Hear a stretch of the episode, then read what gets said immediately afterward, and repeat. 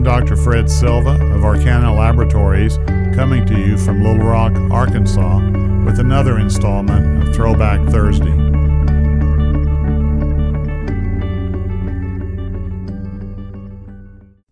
Cade, Gatorade, and the Kidney. In the nineteen sixties, Doctor Robert Cade, professor of physiology and internal medicine at the University of Florida, over a cup of coffee with a football coach, considered the implications of the large amounts of perspiration lost by football players at a game. A player could lose as much as eighteen pounds of weight in one game early in the season. A review of the literature at hand did not show much information on that subject. After gaining permission from Florida's head coach, Ray Graves, to run tests on the freshman team, the Gators' varsity was not to be experimented on. The player's sweat was measured for volume and concentrations of sodium, potassium, glucose, and other things before, during, and after the games. With the loss of perspiration, sodium rises from one forty to one fifty, which may lead, with the water loss, to confusion, which is not a great thing, as an aggressive two hundred sixty-five pound linebacker from the other team was coming toward you quite fast. Blood sugar would drop to the forties. Doctor Cade found that it was obvious that all of these factors could affect the performance of the athletes. His solution, no pun intended, was evident: a mixture containing sugar, electrolytes to be given in time to prevent the undesirable effects of heavy sweating, but in amounts that would not affect the G I tract during the game. Coach Graves gave the go-ahead to try the solution on the freshmen during a Friday afternoon scrimmage with the B team that day before a major game with L S U. After an unremarkable first half with the B team leading thirteen to nothing, the mystery-fueled freshmen so dominated the second half that one Gator player begged the varsity to play another quarter. It was so much fun. The coach was much impressed and decided to give the mystery beverage to the varsity team. That evening, Doctor Cade and his helpers raided every university lab to find enough glucose and refrigerated the solution overnight. They carried it out to the game on Saturday, but as E. Lynn Wright says in her book, without going into exact wording, the players gave the concoction rude descriptions of its taste. I won't go into what they said exactly. The Gators that day came back the second half to defeat L S U, allowing just one first down and no points at half.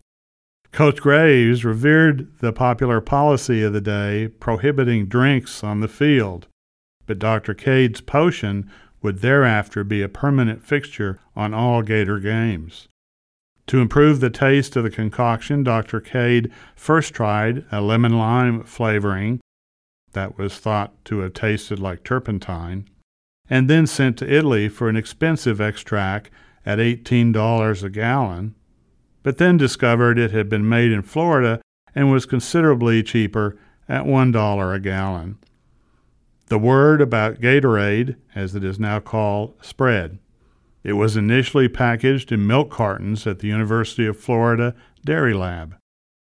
At the last game of the season, played in Miami, a reporter found a bunch of milk cartons laying on the ground and started asking questions. The first story of Gatorade appeared in the Miami Herald, and from that it mushroomed to fame. During a sabbatical I had in the early eighties at the University of Florida Nephrology Division, under the direction of Doctor C. Craig Tisher, later to become dean there, I heard a story.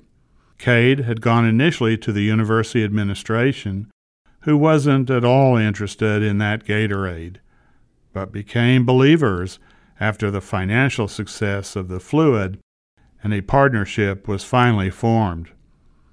In the nineteen sixty-seven Orange Bowl, the Gators outplayed Georgia Tech with the talents of Heisman Trophy winner Steve Spurrier and the Georgia Tech's coach, Bobby Dodd, commented after the game, quote, "We didn't have Gatorade. That made the difference," end of quote. Doctor Cade became the only physiology professor ever credited with winning the Orange Bowl. Gatorade became the top moneymaker of all patented products at University of Florida and provided large funds for their research and endowment for the school, the departments of physiology, and division of nephrology. Early in his life, Cade was interested in athletics and had actually run the mile in four minutes, twenty seconds while in high school, almost a record at that time. During his medical career, he focused on the kidney and liver diseases, including S L E, rheumatoid arthritis, diabetes, and hypertension, and did laboratory as well as clinical work. He even substituted teaching at a nearby elementary school during a teacher's strike, and he and his wife sponsored a great many scholarships, teaching positions, and received many awards and recognitions. His financial contributions was in many millions of dollars. His other talents included playing the violin and viola, sometimes with a symphony orchestra. During my sabbatical under Doctor Tisher, a world authority with Doctor Juha Kokko of U T Southwestern in Dallas of the structural functional relationship of the renal tubules based on isolated perfused tubular technique, Doctor Tisher indicated that since renal tubules make up over eighty percent of the structures of the renal cortex, at least some attention should be paid to them in this glomerulocentric world. Thus, structure and function came together somewhat by coalitions and collaborations between Dallas and Gainesville. Both Tisher and Kokko would become presidents of the A S N. Doctor Cade died in two thousand seven of kidney failure.